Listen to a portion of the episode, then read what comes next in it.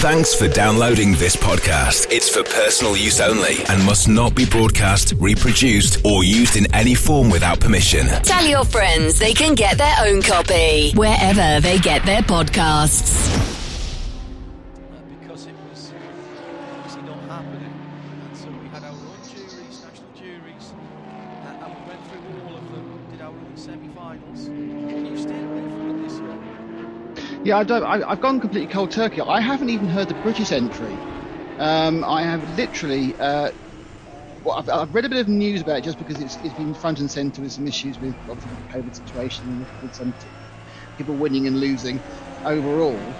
But um, yeah, I, I am looking forward to it. I shall, I shall sit down um, and have to work out whether any of these songs are any good in the first hearing. And on the whole, most of them aren't. So I'll probably be judging on who's got the best pyrotechnics.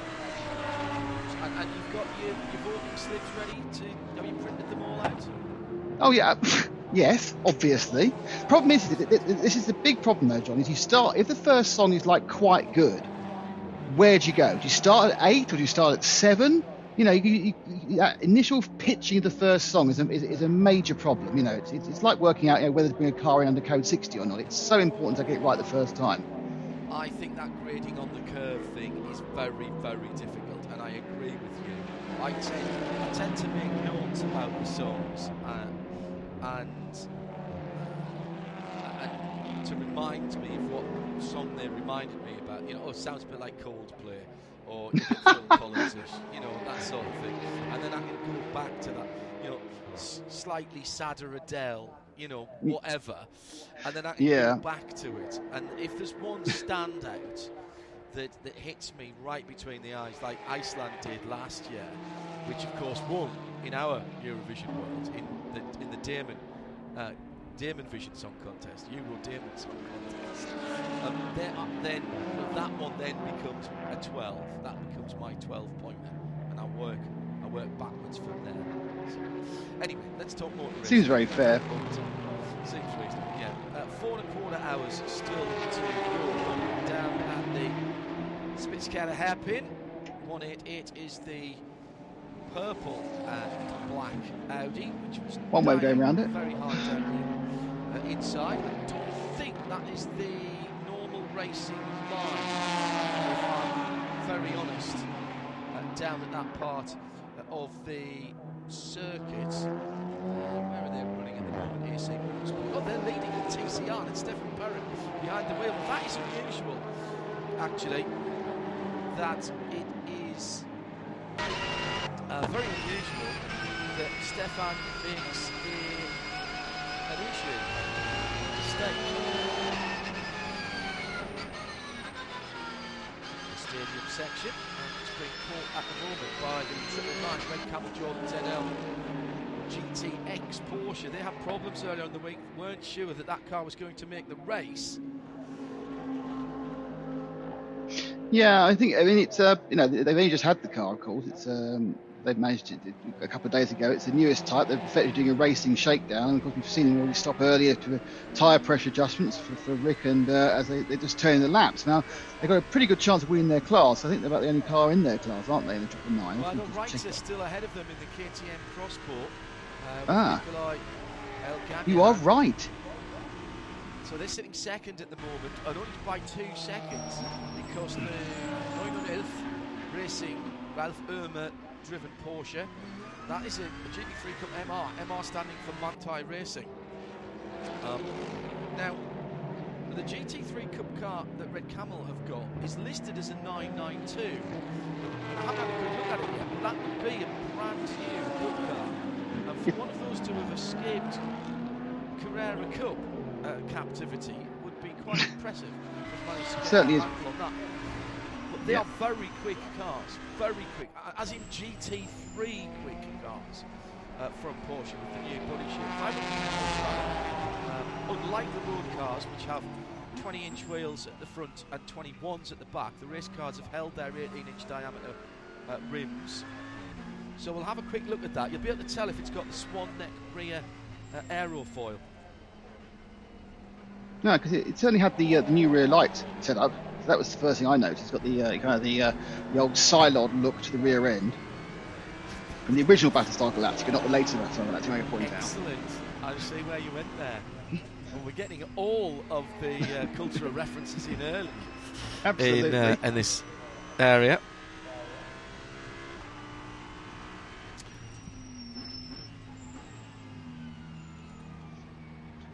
Yeah, I mean, it's um, as you go back to Triple Nine again. I mean, it, it, its best lap time, John, is about three seconds off the ultimate pace of the pure GT3 cars. But we, we've no idea what, what you know in what tune it is, and whether also because it's an SPX is actually running a little bit, you know, down from where it could be. Because obviously, Ivo being part of the organising team is going to be absolutely uh, fair as they can be about getting this balance properly. Then.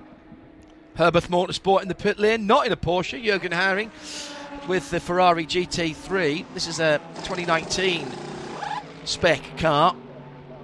I know it's almost sacrilege to say that Herberth have uh, anything other than a Porsche, but of course we've seen them uh, running at Le Mans with uh, Ferrari. to, yes, yes. As Shay Adam pointed out, oh no, my brain phased during the weekend. Uh, that was the reason we, we, they couldn't get any of the new uh, Porsche 911 RSR for the GTE AM, even they got an entry. So they um, decided to, uh, to to go with the, with Ferrari. Oh, they got iRacing sponsorship. That's interesting. Uh, that, is, that, is that so when they get hit, they get damaged, just get 4x and they carry on? Well, I think they've got two quick repairs as well. Uh, that's Oh. Nick Daman. I'm John Hindorf, the third voice uh, that you'll hear, bar our two commentators, as that car I think is going in the pit. And he's down there watching at the moment, Ben Constanduros, in the afternoon sunshine in Germany. Afternoon, Ben. Yeah, John, it has warmed up slightly. It's, um, it's quite a nice afternoon after being a chilly morning.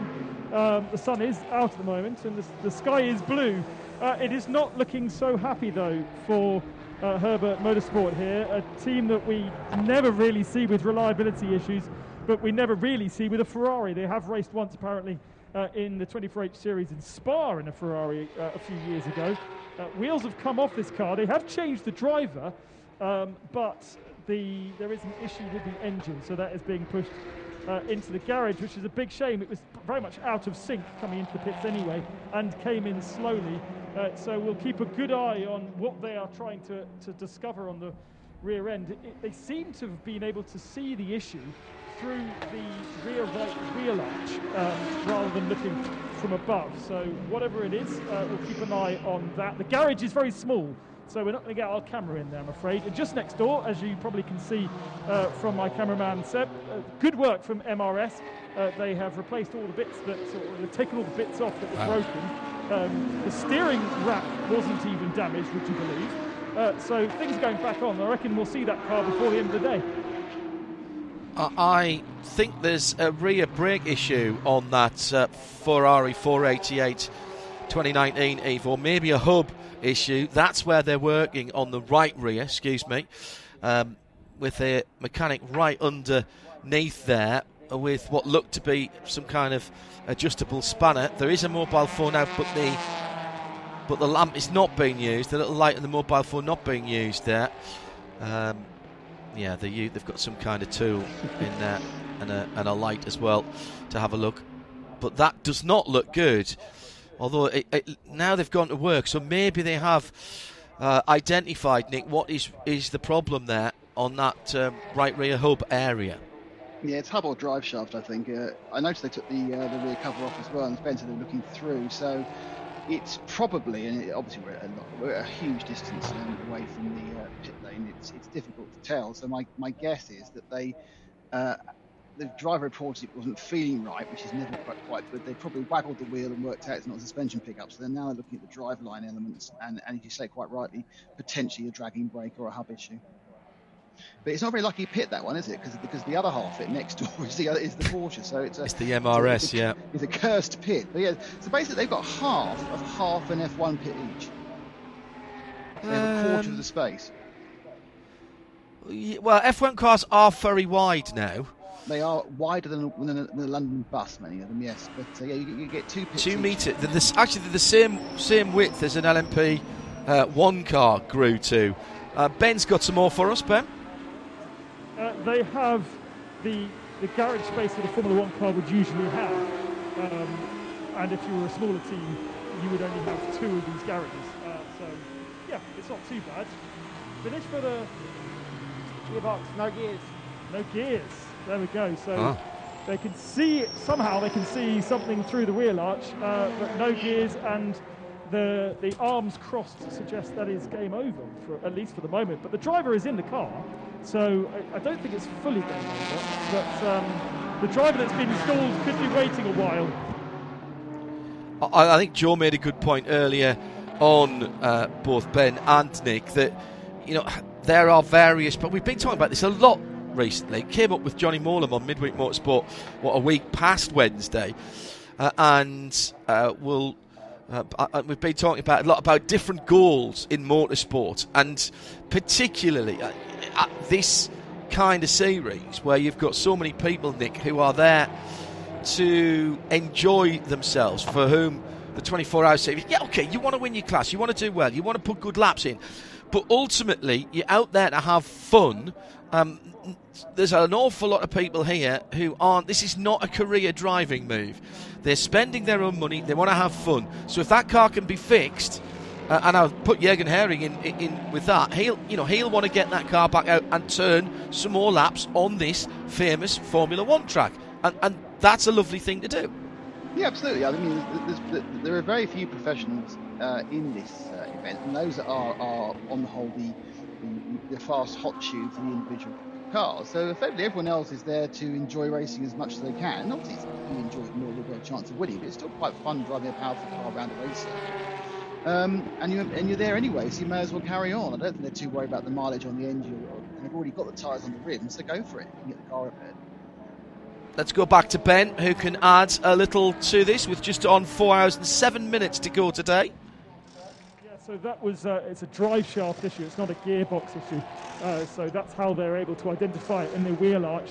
Uh, you're probably watching a driver change uh, and a new set of boots for our leader, the 18 Audi uh, driver, finally out, and it is going to be Pierre Kaffer uh, who is going to get his first stint in the car. It's taking him a long time though to get in. All the tyres have been fitted, and Pierre's hardly into the car yet. So he should be a bit more adept with Ella Earhart helping him uh, to get the belts on quickly and get himself down to the fuel bay. But uh, it's just a bit out of sequence as well, I believe, on where everybody else is. We'll see if uh, the rest of the GT3 categories come in soon enough, but doesn't seem to be quite the timing that we didn't usually expect. Yeah, I think it was John. They actually put Michael Doppelmayr into Yeah. the car um, during the last Code 60, so they're, they're obviously burning some of Michael's um, AM time. Uh, perhaps he's they didn't fuel him either when they when they put him into the car, so perhaps he's, how he's now run down the fuel. How long has the last Code 60 been? It's been about 30 minutes, about 35 minutes. So they- I think that's just. I can tell you that. Fuel.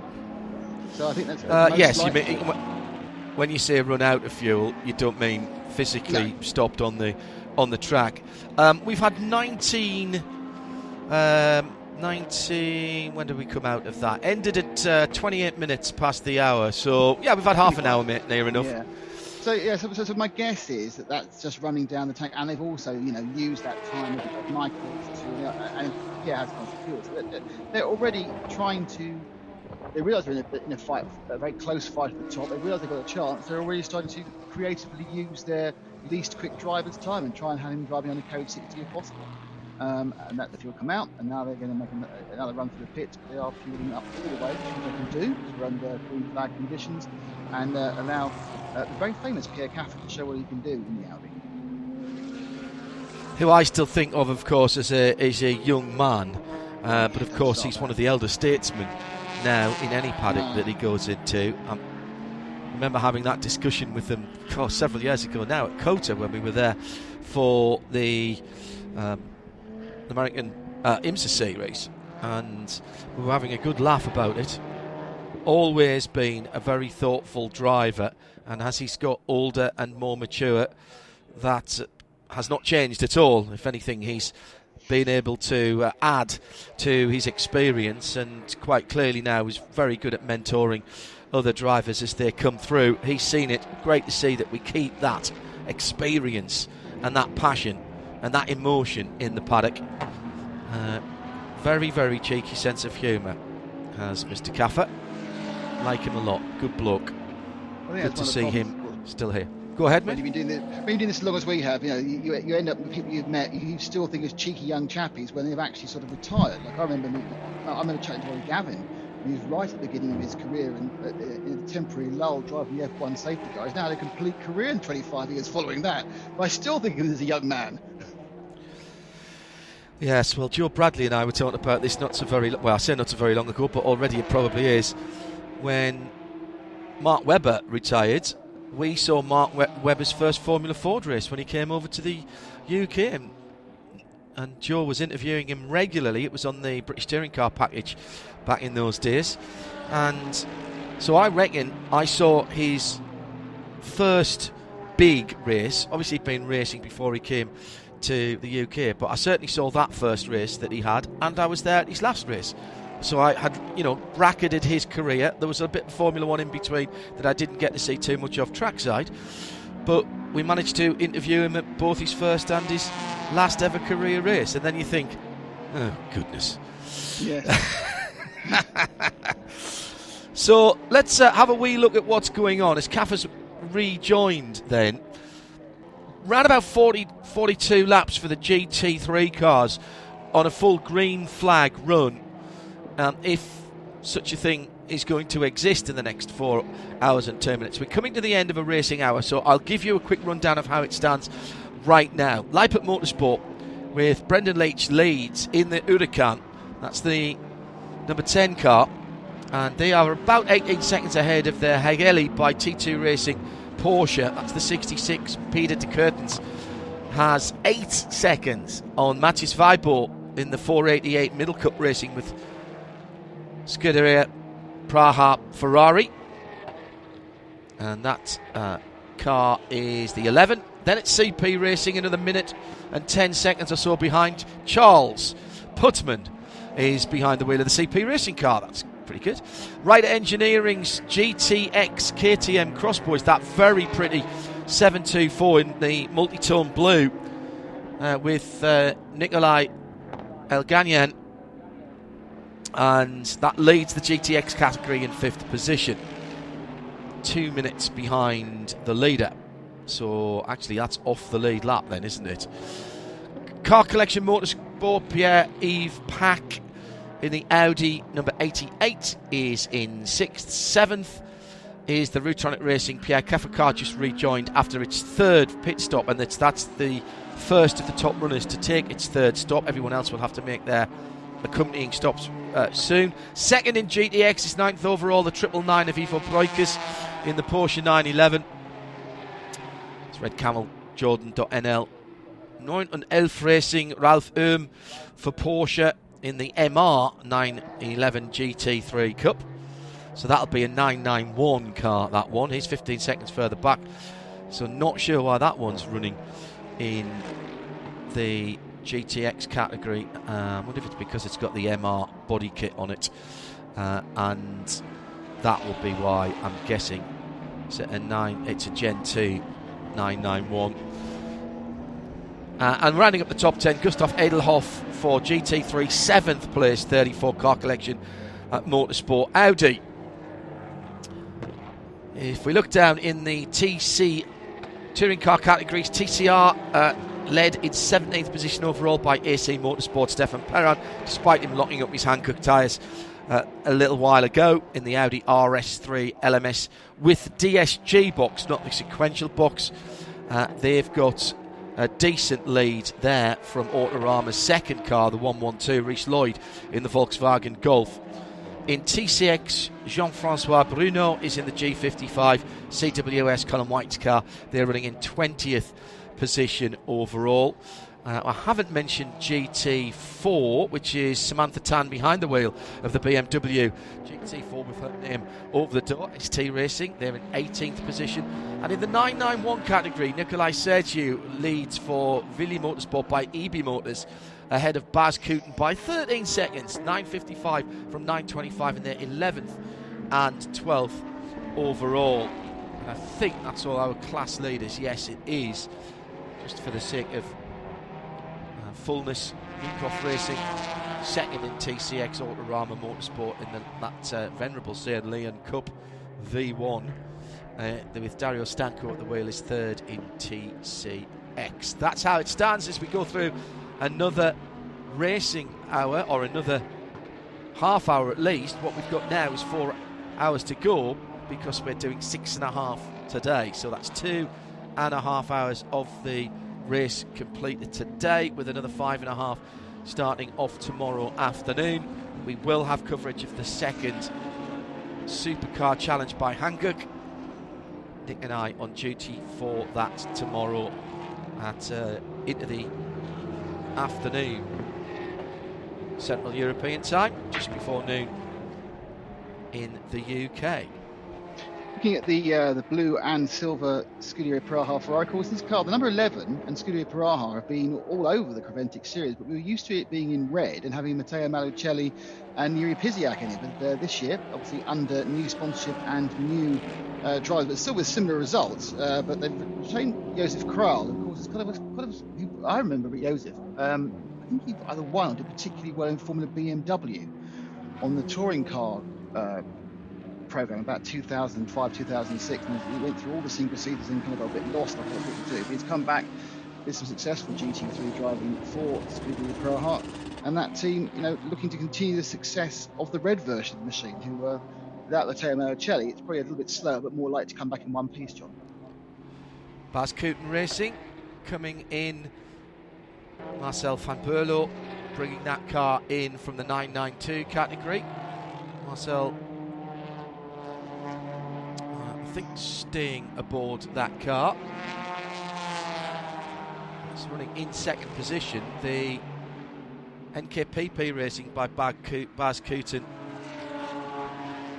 Third place car, Harry Hilder's in there. In fact, as I say that, of course, Marcel has now immediately, as I said, he was staying in, he got out of the car. Must well, be yeah. getting a bit warmer down there, whatever Ben says, because they've got cooling fans on the front of that uh, Porsche 911 Cup car. It's another one sun's of the Gen 2. The sun's out, John. It's definitely getting warmer. It's you know, it goes without saying. It's probably probably Ben's actually in the shady parts of the pits and shivering. He's got a big coat on. Um, Has he got his but, nice uh, cashmere muffler on as well? Oh yes, he'll be looking like, like Dr. Zhivago, like Julie Christie pretty soon. All wrapped up. I'm back in the 60s now. Just been so watching. Later. Go on, ahead. Go ahead. No, no, I just been, I just, just, just looking at some of the cars, and uh, yeah, we talk about uh, the, the, tie-in between um, full-size racing and, and, the virtual world. And in fact, I didn't commentate the last two of these Creventic rounds because I was doing VCO Grand Slam events with, with you and the rest of the team. But there is, of course, a tie-in here, and all the cars are carrying either VCO or iRacing sponsorship stickers on them, as well as there's a, there's a big banner uh, as you go round uh, the Mobil Eins curve as well. Um, of course, there's a very, now, very close relationship between Creventic and VCO and, and iRacing. Of course, there was a, two series with Creventic, one which is kind of a semi-pro professional series, and there is the Open to Everyone, which we are doing a 12 hours, uh, Creventic 12 hours of, of uh, of Nero's Nürburgring, over Hockenheim ourselves, John, in a couple of weeks' time. There's a, a, a, direct time between this event and the virtual event in, in a couple of weeks. A couple of weeks with Creventic, so they really are embracing the uh, the virtual world. It probably helps that Rick and Luke Breukers are both really, really good. But yeah, after last year, of course, we did some great races with the uh, Show Limited team and my teammates, including Ben and, and Joe. Um, now it's been open to everybody after being a, a, single split event. So yeah, I mean, I think it's really great see sort of time. Yeah, it, it's testament, I think, to the professionalism that we've seen down through the years from Creventic, which have brought uh, a new level of care, attention, possibly might one might even say passion, but certainly professionalism into this style of racing. Whereas, you know, Creventic was born of the fact that the two founders got bored of their races getting shuffled further and further down on the uh, on the schedules when things went wrong and thought, you know, we could do better than this ourselves, couldn't we? And yes, they, they could and they have and they have done, and they've done it for quite some time. Uh, to the point where, I mean, we were talking about some of the innovation that's come out of out of Holland and Dutch supercars, supercar challenge as is now, and Creventic. things they were doing electronic sign-ons and fast track sign-ons long before the current set of circumstances, and. Mm.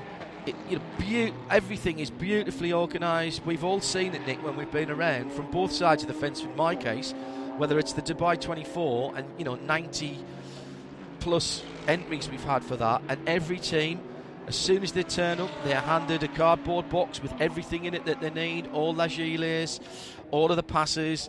If they've got food tickets that they need, it's all there. And from on the driving side, I've been there with my race kit, my helmet, my hands device, and signing in. And I think it was Luke Breukers actually who was checking my stuff off. It's very much a family atmosphere, but it's done in such a way to make it easier for you to compete, and the competitors are actually the number one priority here. They're not the afterthought that sometimes you find turning up to a race circuit, um, and I don't do enough racing. Haven't done any for quite a while, but sometimes you do feel that it's like, oh, really sorry, am I putting you out by coming here and, and paying my entry fee and you know getting somebody to bring a car for me and all that sort of stuff? You never feel like that at Creventic. And, and I think that's really important. Like, you know, we've seen even, I think it's a testament that we've seen even major manufacturers debuting cars here uh, in this, this series because of the fact they know the level of professionalism and the safety standards and race direction is so high. It's right up on a par with the very best of pro full pro series. And yet it still manages to have that personal touch for the non pro, the gentleman, the hobby driver. And I don't say that in any way detrimentally to the people who are driving here, but you get made to feel very special indeed as a driver when you come to a Creventic yeah, event. I and think, I think that's been think part it, of their success. Yeah, I think they've, they've, they've worked out a way now to, to activate the racing base now, including us as fans, us as virtual racers. Because I can tell you so for nothing, you know, I think there were, they had about 600, and, 600 700 teams enter the the last virtual race they did, and I guarantee you, of those 600 700 teams, most of them had no idea who Creventic were until they entered that, but they now they'll now know and now be looking out for it. Um, yeah. But I think the other thing I'd say, I'd love to see kind of a, the, the, history of, of, of Creventic. Creventic started with a bang. I think, yeah, I think, I, I think I think they lost their way a bit for a couple of years. I think they, they tried to overexpand, and yes. but in many ways, I think if anyone can be given, I don't know, pat in the back's the right word, I, I, I applaud it for how they've handled reintroducing motor racing following the pandemic. You couldn't really go any further than Creventic. It's a small organisation put on the first proper motor race coming out of the problems last year in Portimao. Which was a 24-hour race in Portimao. and and they've continued, and, and, I think it's interesting because if you, if you, look at the entries they've had for these these European races so far, every single time we've gone, nah, it's not going to happen. They're not going to get anyone. And they've had really good numbers considering. You know, 30 people yep. in Germany with the whole of Europe, you know, only beginning to get not bad now, but certainly when you were thinking of doing this, was in a terrible state. Um, I think that's, that's, that's, quite a remarkable performance. They are effectively they are attracting effectively probably everyone who could possibly doing it is, is coming over and, and enjoying it. And and I think it's that's what I really think is, is a testament how they've managed to get these races on. They've managed to get decent fields, and you know when they put the first one on, the field wasn't great, and I'm sure they, I'm sure they at best broke even, probably lost money. No thought of not putting it on. They went, they carried no. on the 24 hours with 15 cars, and that's really admirable from, from Gary and the team. And I'm hoping that they get they get and I'm sure they will be, but they'll be massively paid with huge interest in Portimao and Barcelona because I think that, that that's what yeah. they'll get, and people are seeing this is working. I, I think that, you know, proving the concept that pandemic motor racing could happen with very strict protocols in the pit lane, including um, penalties for those not um, not keeping uh, those protocols was was great, and I think that was really brave of them to do. I think what you were saying about you know what happened a few years ago, um, our responsible adult often says that um, that overplayed strengths can be um, a problem sometimes. And the best thing about Creventic is they listen to the paddock and therefore their quote unquote customers, partners, call them whatever you will, but people who are racing. And in some ways, the most difficult thing that they've had to also do is the fact that they do that because people go, yeah, yeah, yeah, we want that. We want prototypes. We want, pro- oh yeah, if you do prototypes, we'll bring prototypes. And then you set up a prototype race, and then prototypes don't come. Ah, right. So do we do another one? Ah, well, there was a problem, uh, and that. But you can't ever criticise Gary, Ivo, and the team for uh, for not listening and for not working really hard to make sure that the events run like clockwork, and they really, really do. Got a bit of a battle starting to build here for second place. Peter de Curtens in the very bright uh, yellow Porsche is pulling in the second place Matthias Weibo in the Ferrari, the middle cap racing with Scuderia Praha. That's the number 11 car, the white and almost a chrome blue with the very interesting colour scheme going to grey or silver grey and black stripes across the back of it. Really nice livery on that. Unusual to see a Ferrari in this colour, as Nick was mentioning. Unusual to see a Ferrari with such straight lines on it as well. But actually, I think that works. It looks really good indeed. And Peter is is pulling that car, and he's got it down to round about three and a half seconds. He, he lost a little bit last time around, uh, but otherwise he, he had been pulling into that. Yeah, I mean, it's, it's that slow gain. I think Matthias Weibo is, is a lot further into his stint. He's nearly an hour and a half in compared to uh, who's only an hour in. So the tyres, even the fuel levels, who knows where they are because of the Code 6, the tyres are certainly much more tired on Matthias's car. Uh, I'm not sure if Matthias is I'm sure he's a very fit young man. But um, yeah, I think it's uh, it's it, this is a lot of ebb and flow to come. I think yeah, we, we, we obviously with, with Pierre Kaffer, who was the early leader in the uh, the 18 car, dropping out of sync and therefore officially scored as sixth in some way back two laps back. That's going to change when uh, all the other teams had to make their green flag stops in the next in the next few minutes. So we're about to see, I think, a big shake-up again. That was quite a big shunt, by the way, that brought out the full course purple. Um, or code purple full course 60. When Thierry Vermeulen put the MRS Racing Porsche uh, into the wall. It's, it's going to take a bit of repair, as we said. It just retweeted that. Um, at RSL Studio, by the way, if you want to get in touch with us this afternoon, any of the team, we're all monitoring that. I would think that we're probably about 10 laps away, maybe a little more, from the leaders coming back into the pit lane on fuel. 18 car circulating in sixth at the moment is the Rutronik Racing by TECE. That's Pierre Kaffer. fastest man on the track last time by about half a second, 44 flat for Pierre. Next best that I can see was the 44.5 by Matthias Weibo. So, did I get that the wrong way around? Had, had Matthias just caught up with Pieter and pulled past him? He has done.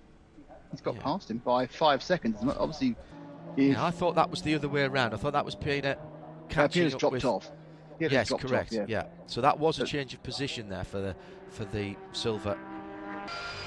I think he said silver Ooh, arrows there. Ooh, right in front of the triple nine. Ivo Breukers. And Ivo Breukers with in front of him uh, the triple nine. I think I think it's interesting that um, it's interesting that Ivo's effectively done what every, every, every man having a midlife crisis does. He's going to bought a Porsche, isn't he? You know, he had, a, he had a fast hatchback and he's upgraded to a Porsche now. yeah, that's uh, that was a nasty Oof. moment for. It's the. Uh, it's coming into. It's, a, it's the Charlie Putman car, isn't it? Yes, it is. I thought it was a. Yeah. So that was the uh, fourth place car, and that was a one fifth. That was a six second mistake there mm. by Charlie. If you if you simply over if you, if you get your turn in wrong for the Mobil Eins curve, you will, unless you're very lucky, effectively just understeer off. And, and it's got a very tempting amount of curve on the exit. I'll take that, oh, I've run out. And you hop off. Luckily, when you, when you come off, you're at an angle that doesn't then make you do something silly in the um, in the gravel. You will continue pointing in the right direction where you did just lose time. So in a situation you hit the gravel and you've got no idea where you're going off to. You just lose time from that kind of understeer moment. So whilst you make a mess when you take the undertrail off when they get back on the track later, that's going to be it drives the team's tyres in the background. Just a, little embarrassing, something I won't mention the rest of the team. Yeah, having a quick look at the back of that car, uh, I would say that he has got away with that because I don't see. Uh, I don't see any damage. No, no, and, uh, unless you're really unlucky and, and some, oh no, a copy now by one of the uh, TCR cars and exactly the same thing. You just drift off. It's got a really tempting exit bit of curbing and and and with some uh, green astro, astro, sorry, concrete or with grass creep behind it. But then it turns very very quickly into gravel, and, and once you get sucked into it, that's it. You just go whoa, and off you go and straight through it. But it's, it is lucky so at that point you are pointing in the right direction.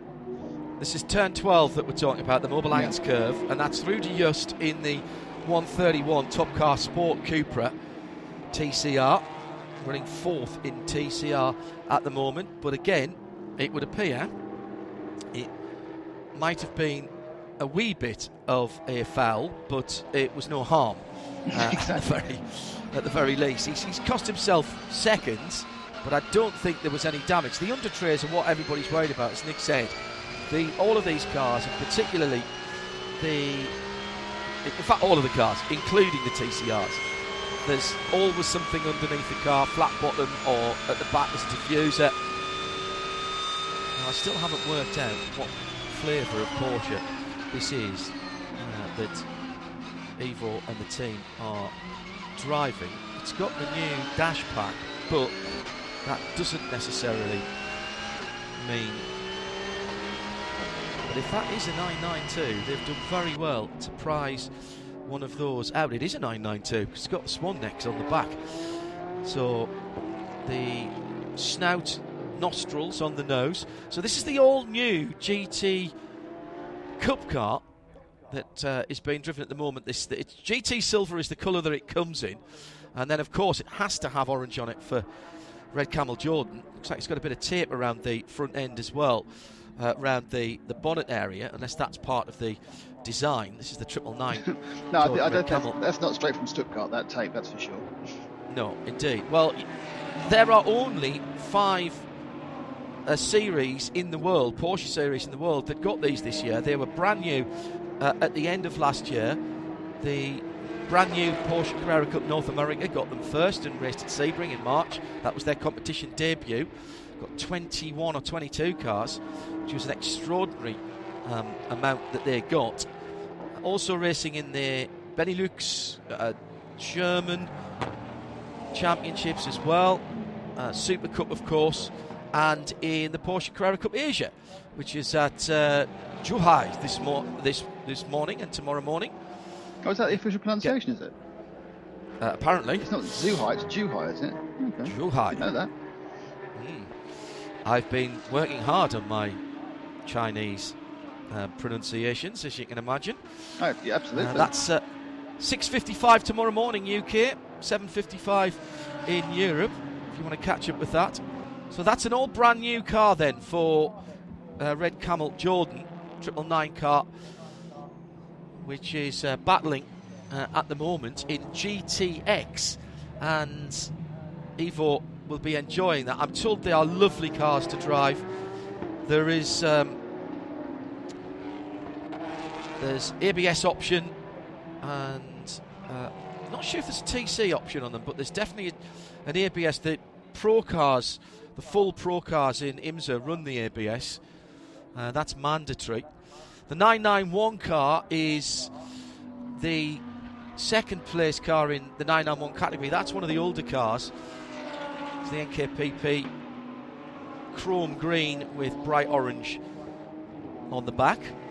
And keen-eyed. If you look at sorry, if you if you look at them side by side, you'll notice the difference, particular. Hmm. Now, it is a completely different body shell on the 992, but the way to tell them apart easily is look at how the rear wing is mounted. It's standard underneath on the aerofoil, full width on the 991 Gen 2, and the 992 has got the swan necks over the top of uh, a rear wing. 11 different adjustment positions on that rear wing, which is unusual on a Cup car. And they've got much, much more uh, sophisticated suspension. Got the Multimatic DSSV suspension uh, on the new Cup cars as well. It's a big step forward, which is why they are so much faster in Cup competition. Sorry, Nick, go ahead. No, I was just going to say the interesting thing about the NKPP car is that another team who have graduated up to the Porsche from a TCR car. Bas run the TCR cars for a long time with uh, Hans Hilders and uh, the rest of the team, and they, they went up to the, the Porsche. Um, I think while we were still actually able to go to races, so probably at the back end of 19. Correct. Um, and now, of course, uh, um, he's been joined by the Red Camel Jordan team, who have been stalwart of, uh, of TCX, TC, TCE, and TCR from day one. So this is a, an interesting flight to Porsche we're seeing from the established teams. But luckily, they're being filled, filled in backfilled very effectively by people like Autorama, who, who are again putting up an absolutely fantastic battle within the uh, TCR class. Bart van Helden in the blue and pink 925. That's another 9 uh, 911 class car. 991 class car, excuse me, for Bas Koeten Racing. It's the 925, and that in close competition gives us the opportunity to see the difference. And even from a distance and on a racetrack, you can see that the 992 Nick is a much bigger and wider car. And there is no narrow bodied version of the 992. They all get the big arches. They've got a much wider front track than the car. And even the standard road cars uh, all of the GT3 have uh, double wishbone front, uh, front suspension straight off the car. So if you get a GT3 992 street car, you're basically getting the GT3 Cup car. Leader in the pit lane, so that's a wee bit earlier than I thought, uh, Nick, for Brendon Leitch and Leipert Motorsport. Yeah, I think I mean they, they weren't in any danger regarding um, driver time, so that obviously they have run that towards either a back timing towards the end to get stints in, or more likely just where the fuel was, because of course we had a code 60 in the middle, which meant you know there were differing amounts of fuel in there, from, from, depending on where the cars stopped in relation to their, their first full stop. So Brendon came in from the lead. This will put, of course, uh, Matthias Weibo in the uh, Scuderia Praha 11 machine into the lead for a couple of laps. He's still got a maximum of 23 minutes more he can run on a stint. So my guess is that he'll be in the next two or three laps because I think he's on a pretty similar strategy to, uh, to Brendon in the Leipert Motorsport car. And then the question is, Peter de Curtens from Hageli by T2 is a completely different Porsche, John. That is a real GT3R car, uh, not the latest one. Um, he has fallen back a bit from matches, but he could, could run for another 30, 40 minutes more on his uh, on his uh, drive time. The lap times that the Cup cars were doing at Sebring were pretty much identical to what the GT Daytona, the GT3 cars, uh, were doing. Um, now, obviously, there's a bit of balancing of performance going on in this multi-class racing, but that tells you what a big step forward that has been. And of course, we wait with bated breath those of us who live for the sound of the flat six engine cracking a cold morning um, for the new GT3 formula car. So the GT3R, as, as Nick was saying, Porsche don't make things easy because everything is called a GT3. There's an R, an RS, and an RSR, and a GT3 Cup as well, of course. Uh, and Ian McCarthy pointing out at, at uh, RSL underscore studio, lovely touch on the new Cup cars. If you get a chance to have a look at the headlights, the headlamp glasses are um, slightly sort of fogged out, but there's a clear cross in the middle of the car. Now that it's not a PlayStation button, but that's exactly what no. it looks like. The X on a PlayStation button, the cross on a PlayStation button, um, in in that sort of multiplication X format, and it's a nod to the old days of racing when you used to put tape over the, your headlights because you drove the often we would drove the, drive the car to the track. Um, and if only I'd done that on the 968 the last time I took it out on the road and got a stone through the front driving light. I shall have to speak to Porsche Classic to get the new Hella one. not a cheap piece of kit. There'll be some helicopter tape going over that when the new ones come. Three hours and 34 minutes still to go. So the leader then has started off a, a third round of pit stops in GT3 as we come to the end of another hour of racing being completed, coming up to three hours being completed. So coming up to a quarter of full race distance. Don't forget, today, three and a half hours to go. So that gives us a six and a half hour stint today, if you will. Cars are flagged off the track tonight, effectively into a parc fermé. Um, in fact, no, actually into a parc fermé, and then we restart tomorrow for the remained, remaining five and a half hours to give us the full 12 and, hour and enduro. Of course, it's the longest first half of a 12 hour race we've ever had. We've never had six and a half hours as the first section. I think the longest before was may only have been five because on the whole it's been three and nine and four and eight. We have had some very long first halves of the, uh, the 24 hours of COTA because that's a 24 hour race broken broken into. Have 14 hours, didn't we, the first half? And of course, the mantra uh, we normally yes. give when we have um, these, these split races, you've just got to try and stay on the lead lap. Um, but I think with six and a half hours, that that's just very difficult to actually achieve unless you are completely on the pace. You can be clever in a three hour or even a four hour element and just try and finesse yourself onto the lap by the lap by perhaps by eschewing tyres or fuel to just get to that break point. But I think the six and a half hours you have to kind of treat it well let's just see where we are rather than trying to worry about anyone else at that point. Proudly carrying the number one into the pit lane. Autorama, champions from last season, Jasmin Preisig uh, brings the Golf TCR, GTI, DSG, and Uncle Tom Copley and all. And Jasmin is out of the car. A bit of a wheel spin as it pulls out for Autorama Motorsport by Wolf Power. Their team car is the number 112. Rhys Lloyd still out in that at the moment. And somebody is sorting up a uh, penalty, and it is the it's Dario Stanko in another Autorama Motorsport car. And that's a, a, another thing that I like, Nick. You, you, know, your race isn't ruined if you have to come in and serve a penalty. You can do it on your way in to what is going on. Uh, and here is the Ferrari into the pit lane. So I thought we once we saw the Lamborghini in Nick that we'd see a flurry of pit stops because they were all in at roughly the same time under the code 60, weren't they? Yeah, a couple of laps longer there for Matthias Weber. Now the interesting thing is, of course, he's currently sitting on a quite a nice lead over the cars where he stopped. But it's, it's about a pit stop is about two and a half laps because completely into out and a full tank of fuel is something in the region of four minutes twenty seconds. You do the whole thing. So that with a one minute forty lap, you are looking at two and a half laps. Hence, your lead disappears when you make a full stop very quickly just in freeing the field. So it, this whole rotation of where you are against the actual leader. Those fuel stops are going to come in really, really key because it's in. We're talking about staying on the same lap. We're talking about how you get to the end. But even so, you know, you've got to work out because it's just such an effectively quite a short lap for these cars. You can lose so much gap distance by, by stopping at the wrong time, especially when you come out towards the break.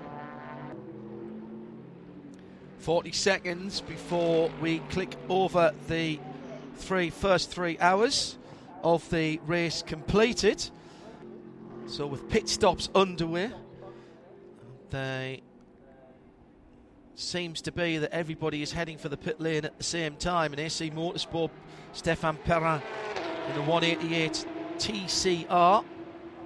Oh, that's, that's pretty much that's the ebb and flow, isn't it, of the Creventic race that when you've had a code 60, um, you normally then wait X amount of time and everyone comes in again at, the first at a very similar time before they begin to spread out as, as, events happen. But yeah, that code 60 I think was quite a, a, good time for a number of teams. They all came in for it, which means they're all starting from scratch or from, from half a tank from now, so from that point. So we're now seeing them coming in again on mass, and then we wait another round a bit, and they'll come in a bit less on mass, and then they'll begin to spread right out again. But yeah, it's it, does mean you have a, a feast and famine if you have a very well timed code 60 as far as pit lane activity is concerned.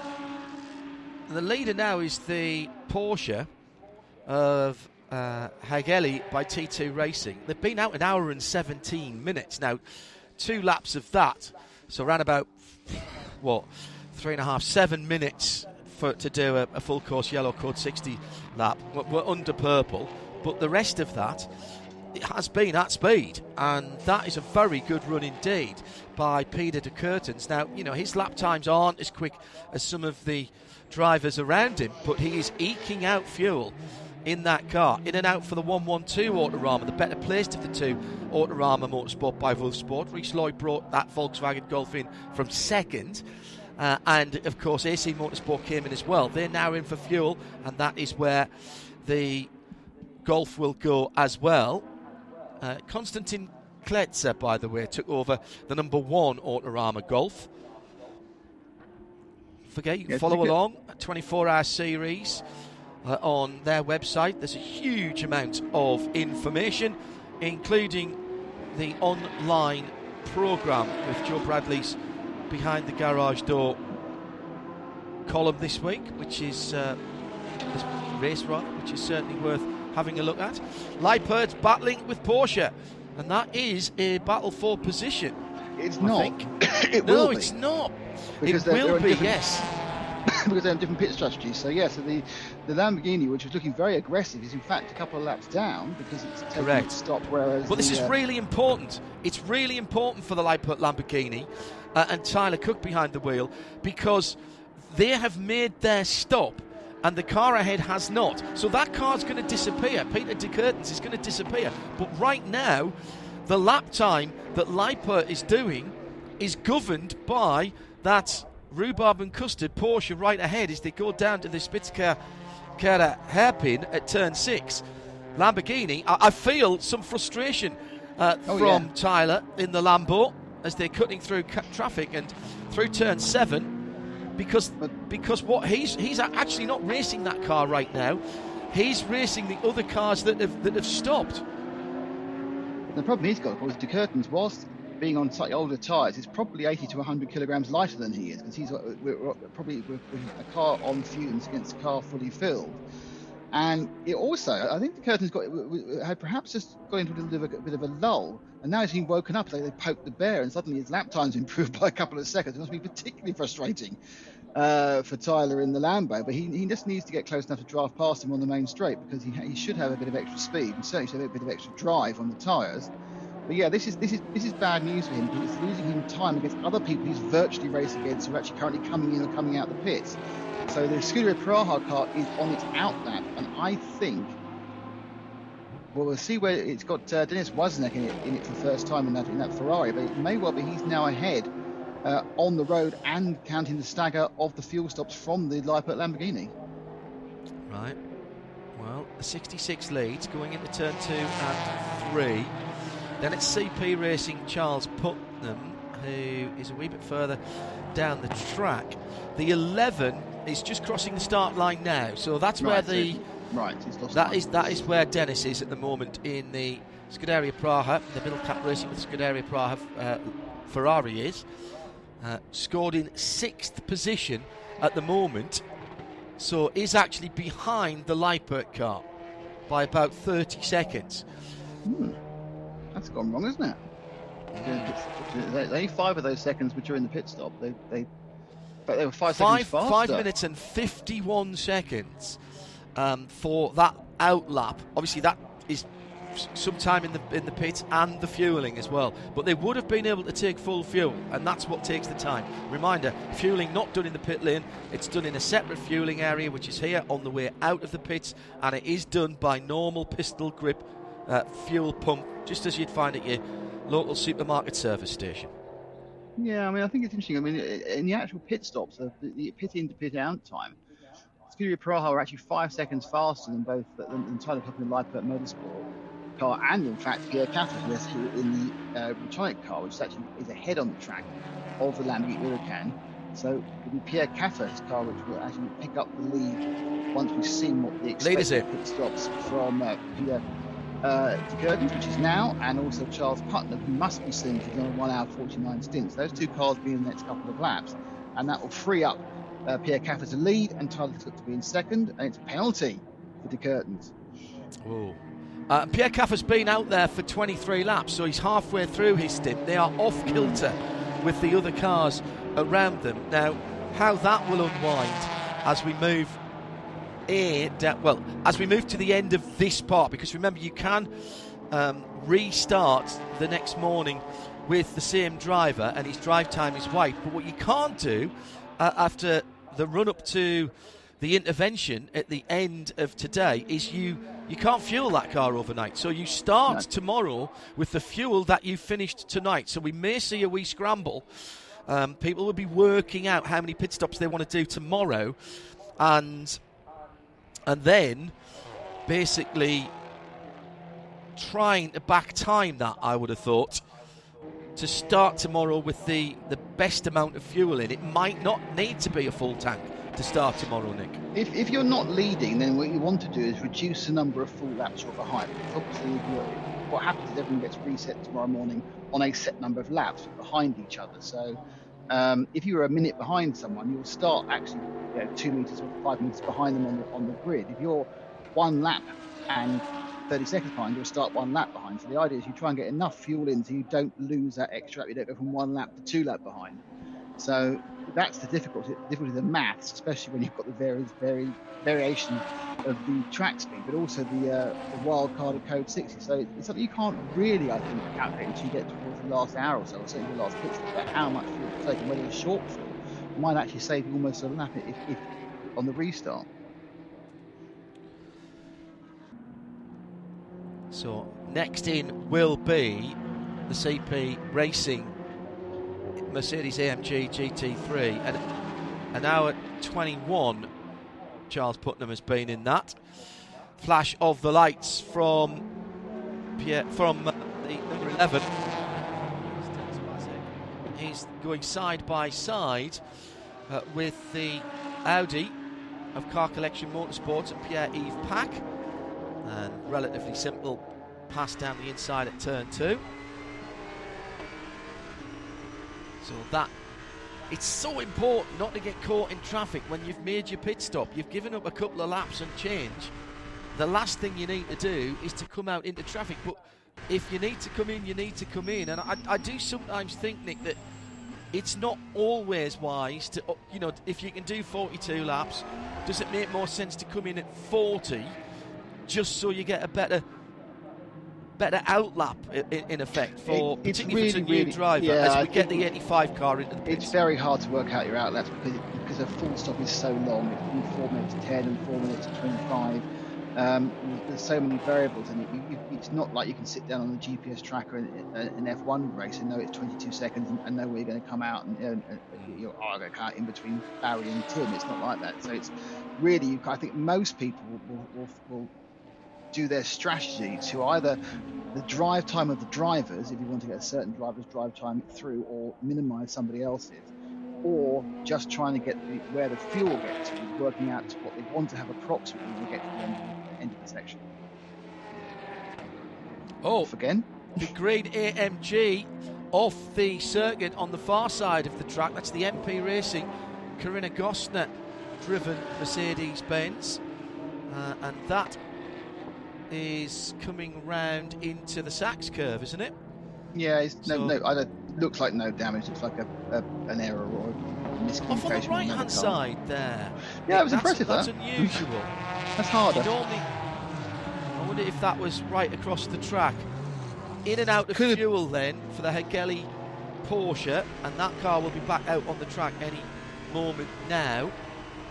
88 car collection Pierre Yves Paque's just lost a position. He's dropped back down to sixth. It's Mark Basseng behind the wheel of the Porsche.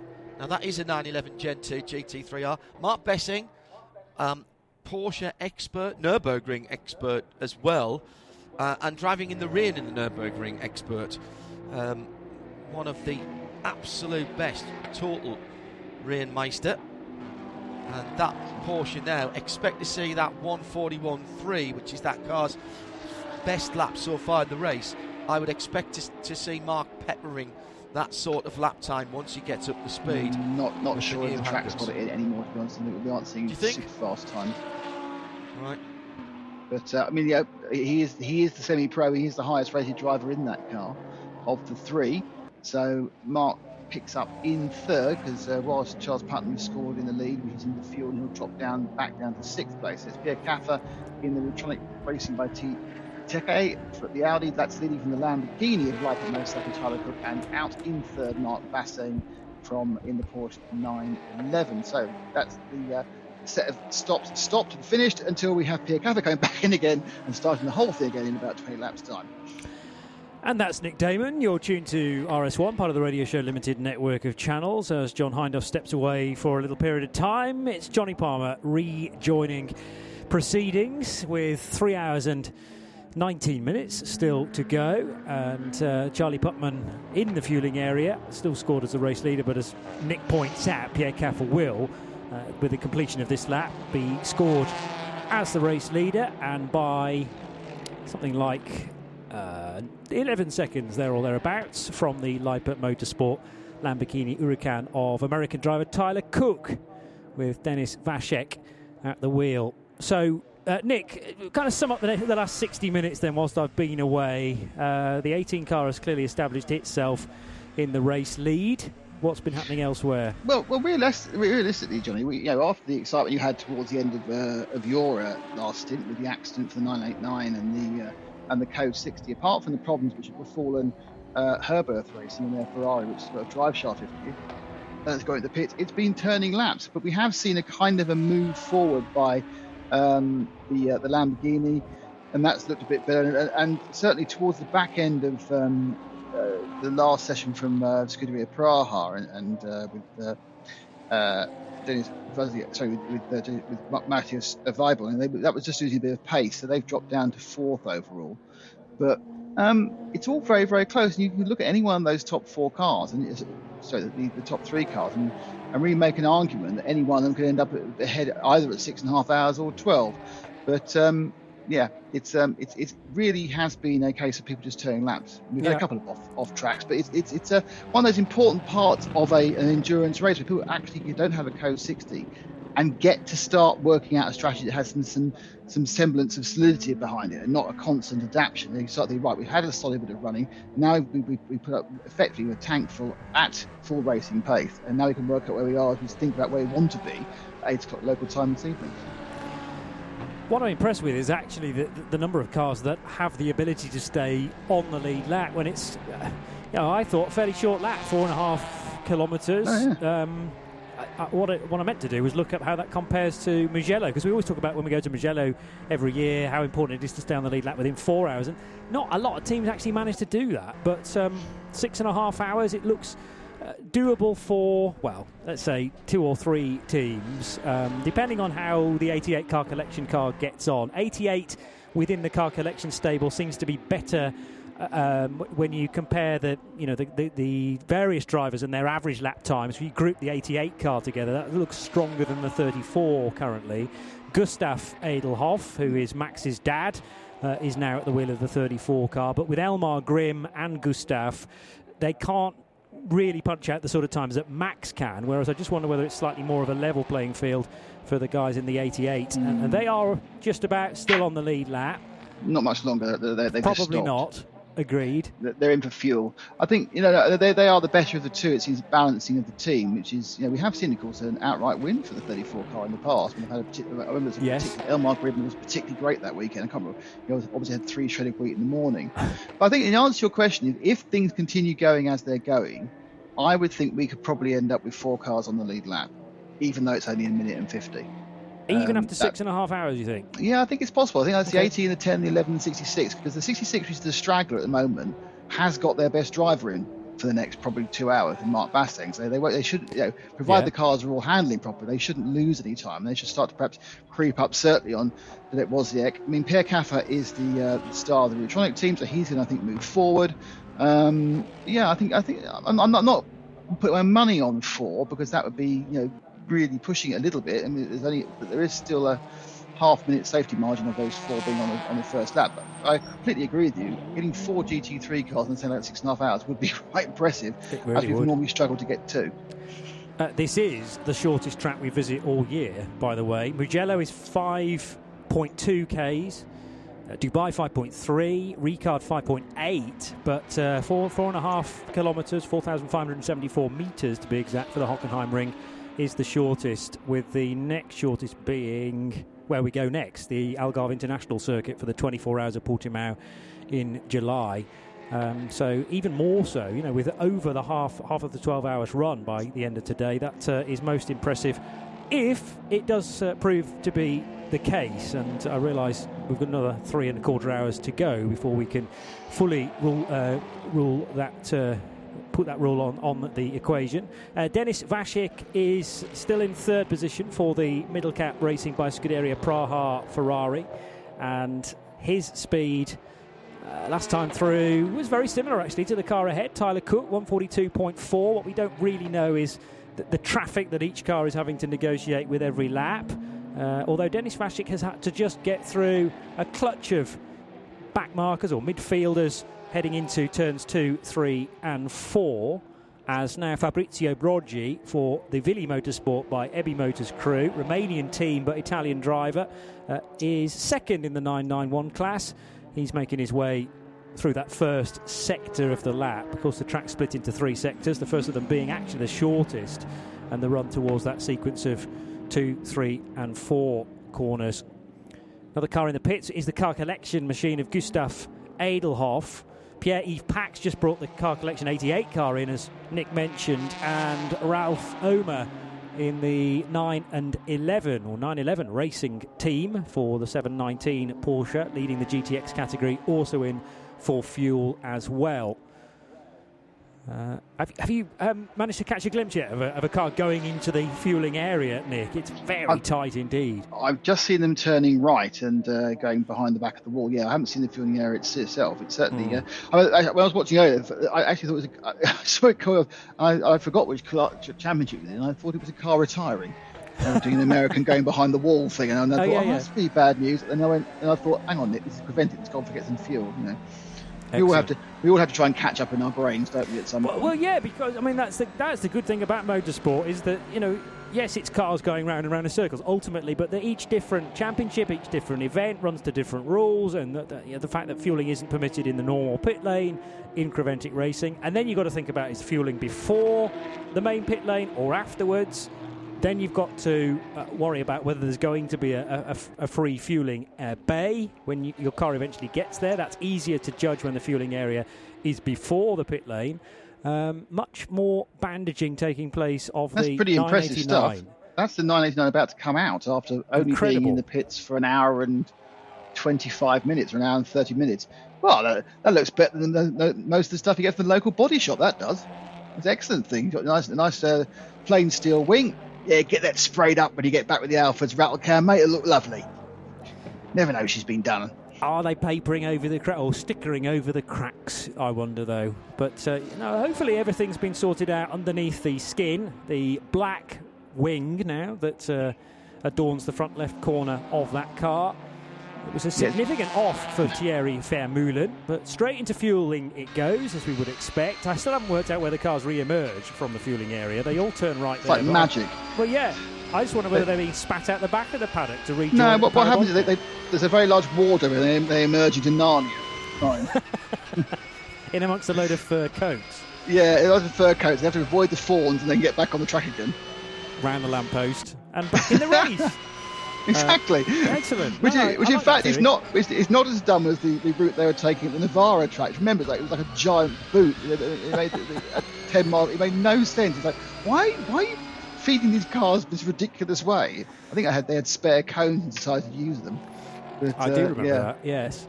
Um, yeah, I think I timed it like a minute just to drive round the actual in and out of the, where the fueling was, regardless not actually getting any fuel, just driving around at 10 miles an hour, which was the uh, speed limit for the fueling section.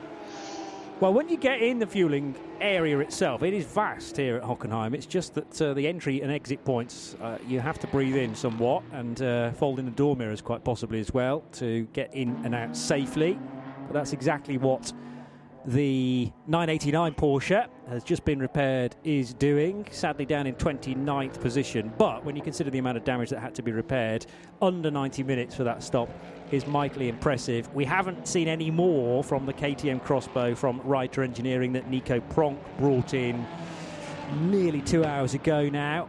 That was smoking heavily. And uh, the Ferrari number 92, Jürgen Haring, Herberth Motorsports car. Now, I'm not sure whether I know the issue with that. The 92 Yeah, it, it came in. It came in just after you uh, you went off to uh, poke things up your nose. Yeah, yeah. Um, obviously, I'm not accusing you of being a cocaine addict. I'm accusing you of needing a PCR test. Um, I'm trying but, to uh, uh, stick by the rules rather than break them. God, honestly, there's always one, isn't there, sticks by the rules. um, but yeah, it's it, it came in um, out of sequence. They had a look in through the wheel and had a look at it, and they, and they it said it was a drive shaft issue. The only thing about being a drive shaft issue is that's a 20 minute fix. and It's been in for an hour. So it may be because Ben, ben got kind of a comment from um, one of the mechanics, obviously, who's not speaking English as his first language. So it was gearbox and drive, and then we refined that to drive shaft. And one of it was drive line because it may be something that actually the differentials got an issue, and be that, that would be count for the much longer change times because we know these teams can change a drive shaft what 15 20 minutes no problem at all on the racing GT3 cars. Yeah. Over the line goes the 112 Autorama Motorsport VW Golf. In TCE, it is Stefan Wieninger leading in the AC Motorsport Audi 188 from the Colin White Ginetta G55. Still Colin doing the driving, although John Bruno's been at the wheel of that. Um, must have done because no one could do any more than two hours in one go. So I think Colin started, and then we've had a double stint from John before uh, the Brit takes back over again. Uh, then the two Autorama Motorsport VW Golfs, the two championship regulars. We have got the extra car from that team in this race, the Seat Leon Cup Racer from the Swiss squad, and Dario Stanko is currently the wheel of 211. But the two Golfs are not far away from one another, only separated by seven seconds. Third and fourth in the TCE race with Christoph Lenz and Konstantin Kletzer 112 ahead of number one car. Quick adjustment to the mirror of the repaired 989, and that's a bit tight into the Mobil 1 corner. He wasn't looking at it properly. No, yeah, he adjusted it, then then look in it. I can't see any And, uh, cars. I'll oh, just turn there's in. one. Oh, Oh, yes. Uh, bright green and orange machine, which did manage to wriggle up the inside of Nikolai Kadetsky, thankfully, and uh, no harm, no foul there. Uh, I assume so- some big engineer got into that during the repair, got into that and uh, and, and banged it, so it's now not looking out of the uh, of the rear into that constant adjustment. That was that was brilliant. Though. He adjusted to the point where he adjusted. So busy adjusting, he didn't see the car he was supposed to avoid by looking in it. Which is Yeah. great. Well, his, ha- his hand was kind of over the top of the whole of the mirror as, as he was adjusting it. So, uh, for the moment, uh, rather blinded from for his view, rear view uh, point of view. Anyway, that's all sorted. And actually, the car getting through, I think, was Baz Barenberg in the NKPP Racing Yeah. Porsche. Yeah. So, third place for that in class. Behind the other Bas Koeten car of Bart van Helden. And Van, Van Helden actually gains a place there uh, on Max Edelhoff because the 34 has just pitted. So Gustav Edelhoff giving way to Max. Max rejoining in 11th place, 7th in class, which allows the two 991 uh, leaders, uh, 925 and 955, through. And they're up to, uh, well, the, the class leaders up as far as 9th place overall now, which is very good indeed. The uh, Porsche Cup cars do rather better on fuel mileage compared to the rather thirstier GT3 cars. Into pit lane is the 58, Corinna Gostner. Uh, it's again a, very much a family affair from the Gostners driving the MP Racing Mercedes.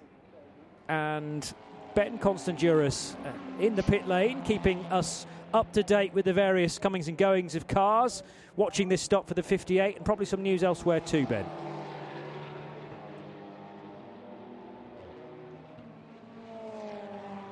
Progress was being made on that car, uh, knowing that, uh, as you quite rightly say, they speculated it was a drive shaft and therefore it should be about 20 minutes. Driver was actually in the car when I left it, uh, but as you say, it's been over an hour now and they are still working in the same area. That right rear corner, the hub is off. Uh, they still believe it's a drive shaft issue, but uh, it seems to be more kind of surgical than uh, big hammers and, and big bits of metal. They are desperately trying to get something realigned by turning the axles and both on the left and the right hand side. There's not many parts lying around. It's not as though they've taken lots of bits off. It's just, uh, just a bit fiddly for them. Of course, they're all wearing their Porsche uh, race team uniform, but fiddling with a, with a Ferrari. So I don't know quite how familiar they are with uh, the, the, the ins and outs, if you like. Do you think they've got a gearbox sensor problem? And it's, it's lost where it is because that's they're, they're trying to move it to, to pick something back up again. You wouldn't do that for mechanical reasons. You just replace mechanical things. It's almost like it's lost its positioning in some way. Yeah, I mean, many a time teams have been chasing issues that are actually sensor related, misreading, giving false information, uh, and actually the car's fine beneath the skin. But maybe it is just a sensor issue that uh, is sending the telemetry or the, the readings well out of skew and they're trying to get to the bottom of that now. We had a strange incident earlier on with the Duwo Racing Porsche car 909, which went up on the high stands, and within literally a couple of minutes, they'd solved the problem. And Ben suggested that might have been sensor related as well. There's a bit more work than that going on on the rear of this Ferrari, though, Nick. Lots yeah. of paper towels out and new bits There's been of Ferrari. a lot of leakage of oil. Now, whether that, I mean, it's you know, drive shaft, drive line to the rear diff. Of course, un, you know, you've got it's a mid-engine car, so the gearbox just sits off the back of the engine. It's got all the gubbins back there, but they're used to that because they're used to working with Porsches. But mm. I mean, that is the issue, of course. I mean, yeah, this is a team that is used to being a Porsche team. Yes, it does some Ferrari work, but you've got mechanics who've done you know five years with the, with the GT3 version of the Porsche. It's a lot of things. Oh, that, uh, yep, I know what that is. Yep, I know how to do that. Yeah, that tricky thing, I know how to do that, or I know what tool is needed. You know, even it's just a you know a four pound lump hammer or an eight pound lump hammer. But you're dealing with a new car um, which you haven't got the same experience of. The similar error, similar problem will take much longer to resolve because you just don't know exactly what you're trying to do the first couple of times. Yes. Um, they have run, that Ferrari before. Alfred Renauer reminding me of that fact, but it was a few years ago now. The Spa 12 hours, I think. Um, and if you go long enough back, then uh, Herberth sporting a Lamborghini Huracan in the Dubai 24 hours a good number of years ago now, before all the success Just the followed. once, though. Just the once. Didn't go so well from memory. Um, no. And that was well before all of the success that Precote Herberth Motorsport then had in the 24H series. I think it was before their title winning years. Uh, and they were unstoppable for a period of time after that. So clearly, the Porsche and Herberth are a good fit, but because of meetings prior to this and one in a couple of weekends' time as well, not practical to get the Porsches to the Hockenheim uh, ring in between, so they've decided to go with the Ferrari that they have either loaned back in or it just sits in the Herberth garage. Well, it's uh, it's a 19. It's probably just sitting in the garage because, as we said before, mm. the team is running a GTE Ferrari at Le Mans. So you know, a little bit of True. practice the drivers with mid-engine handling characteristics. I know it's quite it's, it's quite different. The GTEs and GT3s are much closer than they ever used to be. Um, yeah, I mean, a little bit of a, of a, a, use of what it is. I mean, mechanically, they're quite similar. Mm. So hmm. yeah, they, they, they just get the guys to practice with these Ferraris prior to the big one in August now. Yeah, I think car balance, you know, is, is transferable. Certainly, you've got difference in fuel tank sizes, and then obviously the, the, the, driver aids that come with a GT3 car. ABS is the, the most notable yeah. one, which is very much a no-no in the GTE car. But I still think you know the the ability to be able to drive um, a Ferrari in GT3 compared to GTE is there are there are similar techniques I'm sure to be used. It's not like racing a Porsche in GT3 and then to GTE because the, the balance of that car will be totally yeah. different. One being a rear engine and one these days in GTE being a mid-engine, bizarrely, but uh, it's allowed as far as the ACO rules are concerned. Ernesta Globite is a Lithuanian driver at the wheel of the GCR, GSR Motorsport Volkswagen Golf. She's currently in fifth place in the uh, TCR category and therefore eighth place in the TCE race. And car 105 fell off the lead lap fairly early on, actually. These, uh, this Lithuanian team have run in the 24H series previously, uh, but it was 2019 where they did Spa and Barcelona, once with a Golf and then once with an Audi. And I, I'm going to guess that this is again a completely different car, although it's another VW Golf. It's probably a different chassis from previously. And uh, they are again just getting more and more used to that car. Let's hope we can keep them on board, maybe for the two 24 hour races that are to come as well. Certainly, if they've raced at Barcelona before, that will have been on the list at the start of the year. The 188 now heading out of the final corner at the Südkurve, about to put another lap on that 105. 188 still the class leader? Yes, Stefan Wieninger doing well in the AC Motorsport car. Earlier driven by Mathieu Detry. Then we had a stint or a double stint from Stefan Perrin. And now the Audi leading the way, but still only by 18 odd seconds from the Ginetta G55 of Colin White, 278. The nearest TCR rival is quite a way back. So steadily, Nick, AC Motorsport building a, a tidy cushion now, at least for the TCR lead. Yeah, I mean, every time I've looked up, they've been just that little bit ahead in the Audi. The, the two Autorama cars have swapped around a couple of times, but currently it's advantage to the 112 car by the massive gap of two whole seconds. That's Christopher Nuns over Konstantin Kletzer. Yeah, I mean, the AC, the RS3, the Audi has has seen when it's running at a number of tracks, but it had a little bit of an edge over the Golfs as well.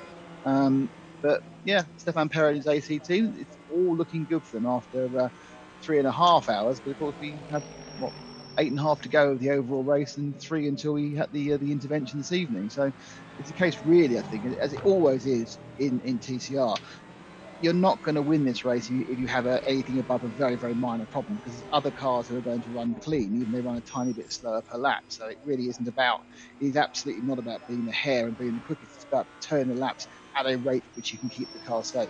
Mm.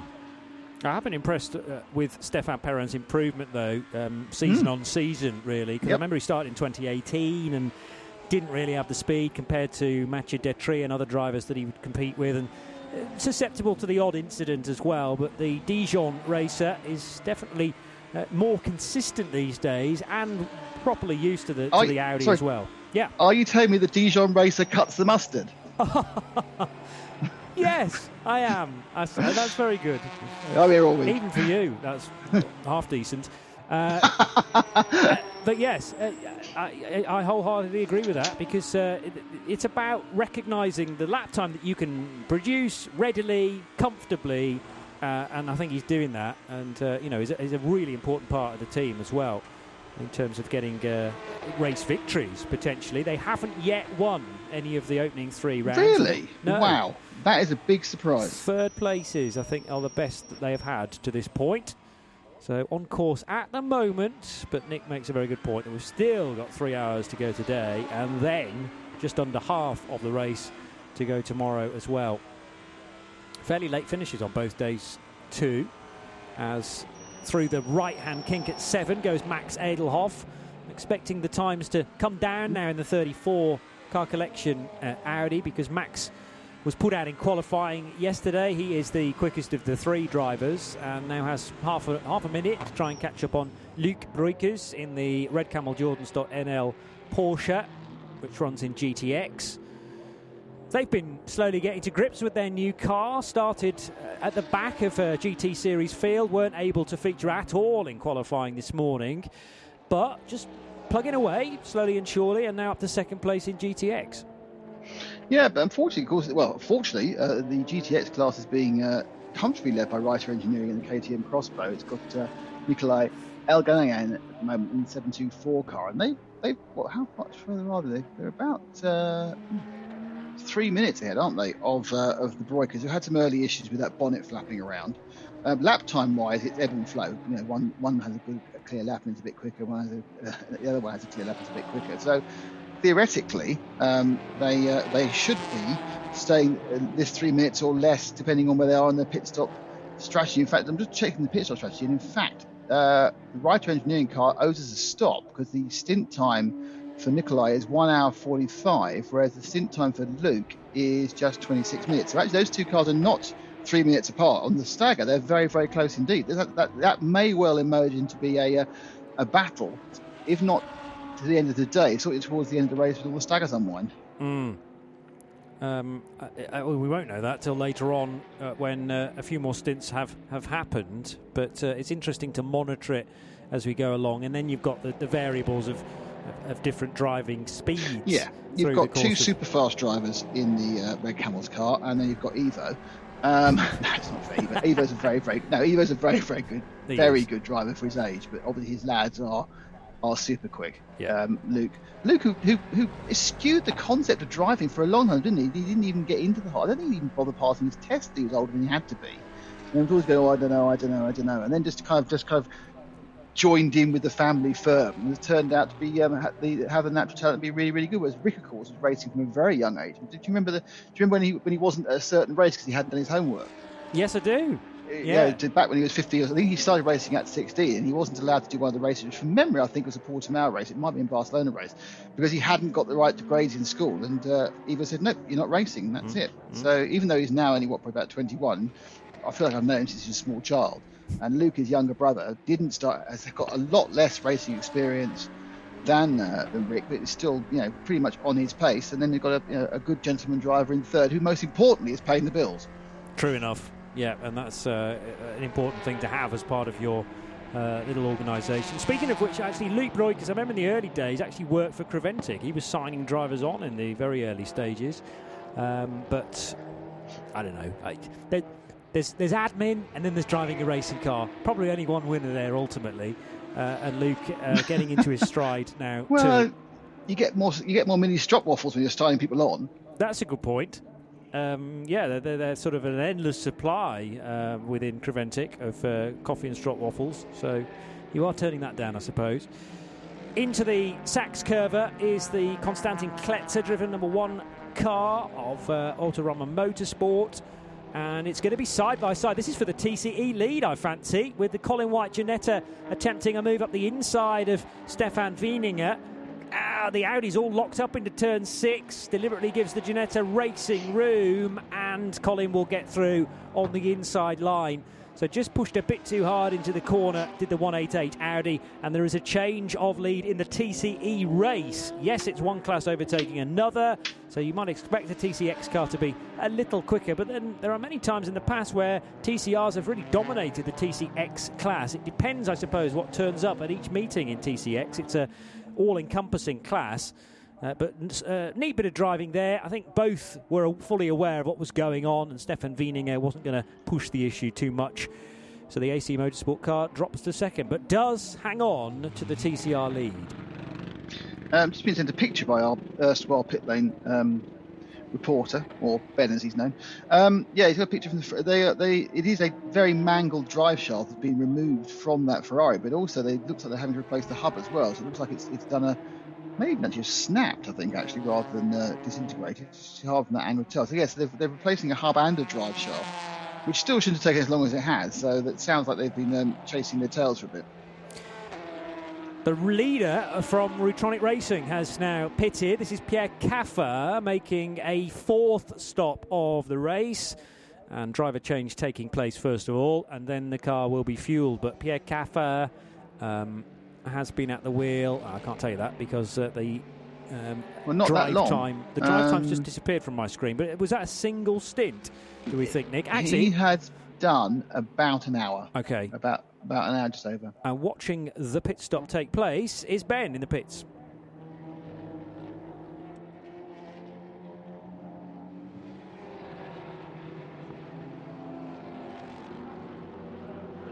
definitely gone off schedule though, uh, as uh, I stated when did what was it uh, two and a half hours into the race. Uh, so that was an hour and twenty, an hour and fifteen at stint. Uh, they have gone off sequence the rest uh, by doing that, and so whilst everyone is midway through their stints, uh, they are now yeah half a stint difference, and that might stint was the half stint that, uh, that put them in that position. I don't know how that will shake out at the end of this uh, six and a half hours, but uh, they are definitely doing something different at the moment. Well, sometimes that can pay off. They look to be in a good position anyway, but um, is that keeping back some driving hours deliberately for tomorrow? They probably want Pierre Kaffer in the car by the end of today's running as well, if possible. Um, it's just 40 odd minutes doesn't quite fit for me, Nick. Normally you'd want to run to an hour, ir- irrespective of whether it's a single or a double stint. Was there a tyre issue, maybe? A slow Uh, he did. He did 42 laps in that last run. Ah, so sorry, right, so- 42 laps is about um, an hour and 10, I think. Yeah, just over that. No, I misheard uh, Ben in that case because he said 42 yeah. laps rather than 42 minutes. Yeah, 42 okay. laps. So, it, so it was a. It, basically, I think it was a tank, effectively. Yeah, yeah. Uh, of a GT3 car, so what, 75, 70, 75 minutes. I didn't quite know when he came in. So that was a, that was why. Um, you know, the which is a longer run. The, the last uh, run was only 36 laps for the last stint by the Lamborghini, 39 laps by the Ferrari number 11. Um, so yeah, so a, it, was a, it was a, relatively average run, but it does mean he's now dropping back, and the Mark Basseng, Dennis Wozniak, and Tyler Cooke cars will go past and past on the timing sheets by by a couple of laps. So you think, oh, he's in terrible trouble. But then, of course, it'll, it'll even out again. Well, of course, the important thing you have to make sure is you haven't got to do one of these stops just before the intervention. Those two laps will stay those two laps. Um, 42 laps is fine uh, because I'm looking back to earlier on in the race when Manuel Lauch, actually, sorry, Elliot Earhart in the same car did a 42 lap stint, and that was with two formation laps as well. Martin Lechman stretched his mileage in the 88 car collection motorsport car to 43 laps, which I think to date is the longest stint time we have had, and that wasn't affected by any code 60 by that point either. So it is a, a fair amount of laps uh, unaffected by caution. So 42, very good again from Pierre Kaffer to switch over to his co-driver and the 18 car will return to the race very shortly, still being fueled. That leaves us with the Leipert Motorsport Lamborghini as the race leader now for Tyler Cooke, who crosses the line after 117 laps. Dennis Waszek in the Middle Cat Racing by Scuderia Praha Ferrari running in second, and Mark Basseng still producing better lap times than the two cars ahead of him, generally speaking, for the Hageli by T2 Racing Porsche, running in third in those day glow yellow colours. The Golfs getting close to one another again from Autorama Motorsport, and that is a fair fight for third and fourth positions between Konstantin Kletzer and Christoph Lenz. And Lenz in the number one car, no, Lenz in the 112 car has, I think, just been overtaken by Kletzer to give him third yep. place in the TCE Series race, Nick. Yeah, there's been a swap there. The Autorama, the current course Creventic champion of, of, all classes, while they carry the number one car. Um, they've now caught up and passed and moved forward, but these two kind of acting as a phalanx together, a squadron of Autoramas, uh, as they kind of hunt down the uh, ever improving um, AC Motorsport car. The gap now is 47 seconds. It was it gone down to 44 seconds. That was a good lap. So it's 44 seconds between the two of them. Um, three quarters of a minute to make up. Where are they on strategy? By pen across, they're all about the same. Uh, 42 minutes on this Stefan this session for Stefan Feininger and 38 minutes um, for Christoph Lenz. So they're all actually on phase with each other. That 45 seconds is a genuine lead at the moment and the engineer here in the background is the two litre turbocharged power plant for car number one with the 112 immediately behind. Red bumpers I noticed for car one, whereas it's all white for the 112. That'll be easy to. doesn't uh, wait to stay. And the 112 comes up the inside, the hairpin. Being a bit of a over inter Nissan battle here. It's not just. Uh, it's good, isn't it? no team orders here, Nick. So one, no. straight up the inside of turn six, and now it's a drag race towards the next sequence of corners at seven, eight, and nine, with the Mercedes grandstand peering over this part of the racetrack. So it is the 112 car, which has Christoph Lenz at the wheel, the Swiss driver, versus Austrian Konstantin Kletzer. And they were allowed or they were happy to go side by side into the hairpin bend and the places have switched around again for third position in the TCE race. Meanwhile, Mark Basseng in the 66 Porsche is heading towards turn two with a relatively clear road he's, in front. He's the fastest man on track at the moment. Yeah. Um, the, the, actual ultimate speed of the, the, track is a little bit slower than it was in the in the opening stint when the tyres were fresh and the track was cool. But it's uh, the fastest, the most fastest recent lap is Mark Basseng, who is therefore condensing that track up by slowly gaining on Dennis Wozniak and, and even slower than Tyler Cooke's. Just the top three now covered by 39 seconds. Um, also, 40, just, just click the 40 seconds, I'm saying 40 seconds the top three. Um, but don't forget that currently uh, Elia Erhart in the Audi, which has just been vacated by Pierre Kaffer. That car, when everyone else stops, will sure, unless there's been a problem during the next 25 minutes, cycle back to the lead again. So we do still have this concept. Will we make it? Four cars on the lead lap at the break. Nose to tail, uh, heading through the Mobil 1 curver and on towards the Sachskurve uh, was the 88 car collection Audi. I reckon on the back of the BMW that runs in the TCE class, BMW from Team Munkow and Marco Poland, who's back at the wheel. And into the Sachskurve itself now goes Mark Basseng. So 17 seconds and counting to the rear of Dennis Waszek. Uh, but uh, significant chunks of time being taken out of that gap with every lap. Shane Lewis certainly won't be hanging around in the CP Racing Mercedes. He's in the 146s, so actually on that last lap around, he was slower than the three cars up ahead. The car is capable of a high 1 minute 41, but that lap time was probably set early on before they hit traffic. Nikolai Elghanayan in the Reiter Engineering KTM up as high as fifth place now, leading the GTX category. I seem to remember we had similar situation at Circuit Paul Ricard last time we were racing in the 24H series, and a very strong showing from the Reiter Engineering KTM. It's um, two different tales uh, out of their awning, sadly, with what looks more and more like the demise of the 725 car. Uh, but the 724 having a very strong run indeed in the opening few hours. Two and three quarter hours still to go this evening. I just wonder whether the sky's looking slightly more threatening now, Nick. We had heavy rain overnight. certainly no dark clouds, but the, the bright sunshine that was around the racetrack at the start at half past one today has gone, and there is always yeah. the threat of a bit of a rain shower passing through here. Yeah, I mean, I think it's a good point because we, we did see the sun and we saw the cars basking. We even saw the reflections off the, uh, the light bars, and the, it was lovely. But uh, you know, even so, through it all, Ben's kept his coat on, so we know it's not that warm. Uh, and now, of course, you know, over in, in Germany, it's what, quarter past five, so the uh, the early evening is drawing in. The sun's gone out. It's going to start getting chilly, which is going to be uh, good for the turbo engines and not quite so good for the tyres. But we may see some quick times. You then get the heat in the uh, in the rubber stuff, because obviously the air gets thicker. You get more power from your turbocharged car.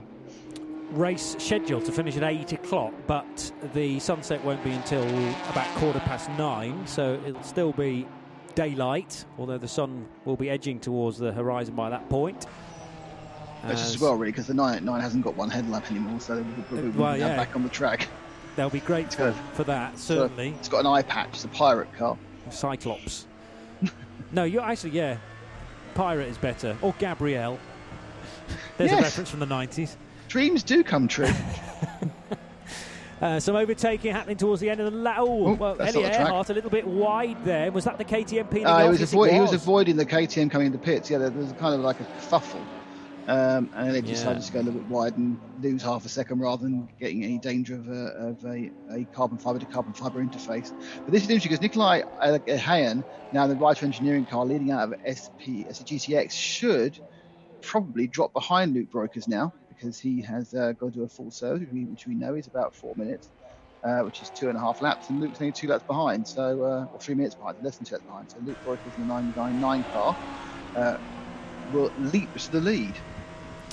There's not a lot of grip out there on the drag strip, uh, particularly in the rain. Didn't we have a Grand Prix where a number of cars yes. ended up in the wall uh, by going far too wide out there? Nico Hulkenberg blew his chance of a, of a, a podium. Lewis Hamilton yes. had an accident, kerfuffle.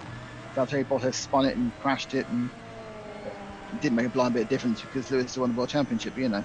Yeah, but it was an entertaining there are, race. There's a lot of rain. Hockenheim has a lot of rain, mm. a lot of ra- a lot of wet races, and not a lot of traction out there because, uh, well, of all sorts of rubber and oil that is laid down at the drag strip start there, mm-hmm. used uh, used at various points was, through the course of the year.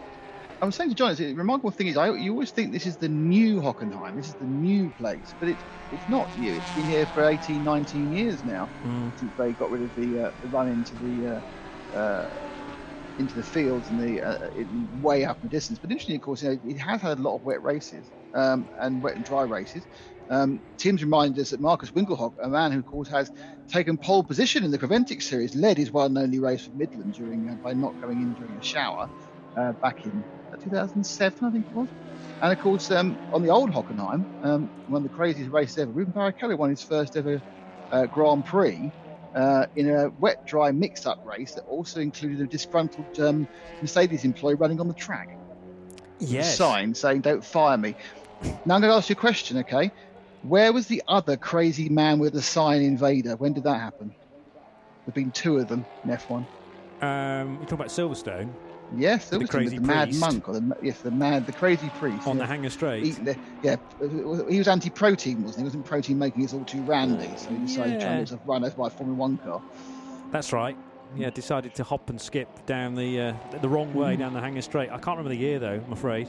No, Um, I think it was. I think it was 2003, but I, I Was it wouldn't, really? I wouldn't, I wouldn't bet my house on that one. Hmm. This is a rusty brain, as we've found out. It was certainly old, it was certainly the old Silverstone pre pre the loop, well before that. Oh yeah, yeah. Look at this, but you, you kind of now accept the Arrowhead as being Silverstone, but that design of Silverstone is, is like seven or eight years newer than this design of the new Hockenheim. It's still called the new Hockenheim. Yeah. Whereas we just call Silverstone Silverstone. That's right. Yeah, there's no new, How, bra- new how the it. brain works. Mm. Well, the short track here is still the same as it ever was, and there was always the option to run the short track rather than head out into the country to the. Uh, Is it? Haven't they changed the? Oh no, you're right. No, they, they cut across, don't they? They cut across the side. Yeah. Yeah, you, you turn right seven, eight, nine. before turn two, don't you? And uh, Mm. it's probably half the length of, of the current circuit now. Oh, right, yeah, but that, that, they, they, they use that for. Didn't they use that for one of the two DTM races? They use the short track. Is that is that is that been superseded? Ah, possibly. Much in the way that you know, British touring cars use uses the Indy circuit and the Grand Prix circuit. I At feel Brands that they yeah. they have used that short circuit here at Hockenheim for uh, DTM on a couple of occasions. No, it's, it's, it's certainly been used, but I, I just remember the seasons when uh, Hockenheim would bookend a DTM season. I always thought it was run generally on the on the uh, Grand Prix circuit on both occasions, but it gives you the option to make it different, certainly. Um, and DTM races were run on the full length Grand Prix circuit as well, 80s and 90s and 70s. Uh, treble nine heading out of the turn six hairpin is still Luke Breukers at the wheel of this 992 Gen Porsche 911 GT3 Cup car. The issue with the peeling back bodywork, or the bonnet, just the air getting underneath it, has been solved by that tape. So That's way of solving it. very strong adhesive there. I didn't have full faith in, in it working, or certainly not lasting this far. Never, never not it. with duct tape. Uh, well, it's it's fine for certain bits, but when, you know when you've Yeah, got yeah. air rippling underneath, it's amazing how much uh, power that. that Oh is. Yeah, yeah. because it just gets into every single little crevice and will start to even peel away uh, peel away the strongest of duct tape. But every testament to whatever brand of that they are using, might be duct, might be something else, um, and uh, it, it's been solved. It would seem, and they can. Well, actually, they can't address that overnight because the cars will be in parc fermé, and there's very little you can I- do to the cars when you I get guarantee to 8 it won't tonight. be the from the middle at Lidl version I bought, which had the, the adhesive qualities of me spitting on a piece of paper. I don't know what had gone wrong. It hardly stuck to itself as a roll. Oh dear. Um, it was only a Um, pound though. Uh, ben Constanduros, uh, I'm desperate for you to change the subject here from uh, various grades of adhesive tape. So what have A you got? A lot more of that to come. What have you got, Ben? I'm afraid I'm going back a few steps actually because I want to talk about track layout. Um, know, DTM used to run both layouts. Uh, Susie Stoddart got her, as she was then, uh, got her best ever result on the Shorten layout because um, the bottom, the Shorten layout on its first year had a very different target, just a little shortcut. And there was a huge accident with, with taking out about five cars, and basically there wasn't enough cars uh, to finish in the points. And so Susie got her best ever finish and got some points. Um, I, I ha- hazard a guess as to connected. Um, but there is also national track, uh, which I don't know whether they even really use it anymore, but it's certainly featured on various computer games back in the day.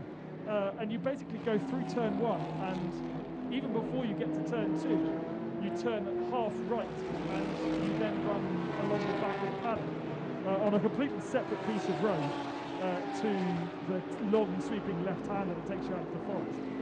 Um, and that that was the that is officially the national track here at Hockenheim, which uh, I think is only used for uh, national races, only really suits small cars, and does feature on a computer game, but I can't remember which one. Though. What did I play? Well, yeah, because there are there are sort of two versions of the short track. Actually, the one you were just talking about, the national track, is the one I was thinking of, and I think that's the one that's Yes, so used for was the trucks when Ah. they come here. But there is also a way of cutting short or cutting out the hairpin on the track map I've got in front of me here. So rather than arc your way all the way through the parabolica, about halfway round turn five, you then edge right and into two 90 degree right handers, and that feeds you back onto the track just after turn seven on the full circuit and in time for the Mercedes left hander. So I'm counting at least three different ways to get round here. Yeah, and I'm not sure Ben's played it, but they- they're, they're definitely all modelled on the the iRacing Hockenheimring um, track, which was released about uh, ten weeks ago. So that is Oh, a, uh, that they are modelled on that one. Because I was confused once. I just joined, joined a, ca- uh, uh, jumped into a race and suddenly all the cars turned right, and I wasn't expecting it because it wasn't the full track. Yes. About halfway between turn one and two. Yeah, if you're not prepared And, for uh, that, but it realistically, not, interesting. not not the dumbest thing I've done in iRacing, so it's fine. um, but yeah, I mean, there's, there are a lot of variations on, on the circuit, but uh, yeah, there is a kind of feeling that it, it was a very short-sighted thing to actually tear up the old track. Hmm. They could have still used that for other things, but I think it's, it's not even been, uh, most tracks end up being built on, but it's not even being built on. It's just being being reclaimed by the forest, isn't it? It's not, you know, it's not even. It's like a housing set up at the top of the the, uh, the old circuit. Was it considered just too dangerous, too high speed for the advances that were being made in F1 at the time? Uh, I think there was a, a requ- there were some local noise issues, but the main reason for it was is they just thought the cars weren't coming around often enough. Good point. Yeah, when you Um, pay your ticket it- and sit in the main was grandstand. 40, yeah. it, it was a 40 or 42 lap race, and they just wanted to condense the race off a bit more. Hmm. Yeah, and I think a large circuit that's very quick takes more marshals, has more issues. Um, yeah, it was. I, I think it was certainly was an F1 inspired decision when Tilke redesigned it. Um, whether it was the right decision, we can debate endlessly. But it did. The old circuit was um, was impressive, and I remember things like you know, I remember some very good races there when I was there. Ben's got another question on this topic. Is the uh, is the length much different between the original layout, let's say, and the layout we have now? Because I kind of feel as though it wouldn't be that much different, and it would be faster, and therefore, actually, these days, cars would probably enter the Mercedes arena about the same frequency as they would do if they were on the Ah. old layout. That's a very good point, but it was a, a long track. It's about four, it was about 4.4 miles. Um, so what's that? Seven Uh, clicks. Yeah, 6.8 kilometres the old track, and, And this one we're is running 4 point- 4.5. So now. whilst they probably do come round at the same frequency, they'll come around more often for a 310 kilometre limited F1 race. Yeah. Also, I think again, I think I think there was there was the functionality being easier to manage, um, also cheaper because you're only looking after a smaller square footage, a square meterage of actual track surface, uh, you know, of, of, of a stadium surface. I think that was, it was it was a financially driven decision, um, sold as a let's make the racing more come past you more often concept. Um, but yeah, I think we probably would agree. You know, in an ideal world, it wouldn't happen. But I can understand the reasons at the end of the day, um, because you know we're looking to attract uh, fans and a crowd, which seems. But uh, you know, and, and, and this was, a, and I think also as part of the redesign, for example, you picked up the Mercedes arena element. Which, which, which this is that's, that's but the Mercedes Mercedes 789 complex, which is enabled them to put another massive grandstand up. And don't forget, this was done at the height Michael Schumacher's powers yes. when he there were two races in Germany, and they were pulling in capacity audiences to both of them. So the the concept of getting a lovely 20,000 seater stadium in there, um, a stadium grandstand, was probably very attractive because of course you know they, they kind of were. bit- No one really wants to have a, a grandstand on the side of a track when the car's doing 210 miles an hour. If they're coming towards me on a five corner complex, yes, I'll pay for that. Thank you very much. yeah. So with- that with- was the other reason. with They- another they overtaking also- opportunity as well. yeah, and they- they increased the capacity at the same time. So yeah, I mean, I think we can we, we can say that it- yeah, you can see the why it was done, um, but obviously, you know, again, we, we, we tend to be a bit too purist in this thing. I, I think it's made the track viable, um, and, and given how they've struggled, even with this less expensive to run layout over the last few years, um, thankfully, it, it probably means it's still here. The race leader has just made a stop, so that means that the Leipert Motorsport Lamborghini is no longer in front. Tyler Cooke brought the car in, uh, wasn't closely watching the stop to see whether they got Tyler out of that machine, but what is happening now as the car's being fueled is that it's dropped at least a third position with De- Dennis Waszek becoming the race leader again for Middle Cap Racing with Scuderia Praha. Hageli by T2 Racing's Porsche, Mark Basseng up to second place. And how far away is Shane Lewis? A couple of minutes further down the road. Maybe a bit closer actually, because that's all time from when Tyler Cooke entered the pit lane. So again, you know, the, the cars are close enough on the lead lap to cycle through and change positions fairly significantly. Lead margin for the Czech driver with the Czech team, Dennis Waszek, is 17 and a half seconds over Mark Basseng, who is still lapping more quickly than the lead car. Last time around, found about a second on Dennis Waszek. You tune to RS1, part of the Radio Show Limited network of channels. It is Nick Daman and Jonny Palmer looking after things, and Ben Constanduros in the pit lane.